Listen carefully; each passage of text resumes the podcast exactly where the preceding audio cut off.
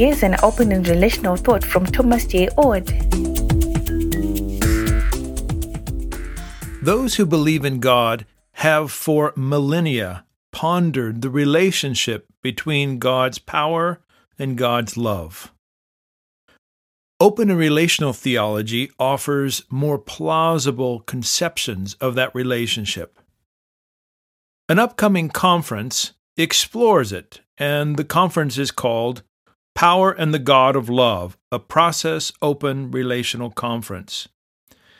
This event will be held November 4th through 5th of 2022 at Crosswalk Community Church in Napa, California. There's a fantastic lineup of speakers.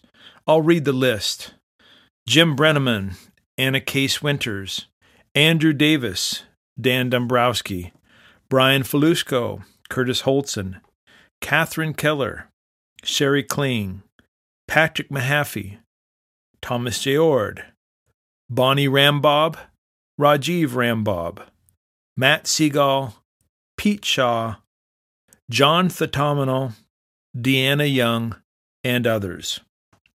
This is a Friday evening, all day Saturday event at Napa Valley, California, which is wine country. We expect people to come early and stay late to enjoy the surroundings.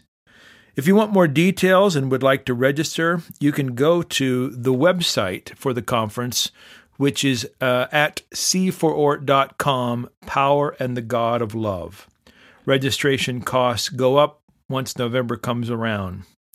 I encourage you to consider coming for the weekend as we explore Power and the God of Love, November 4th through 5th, 2022.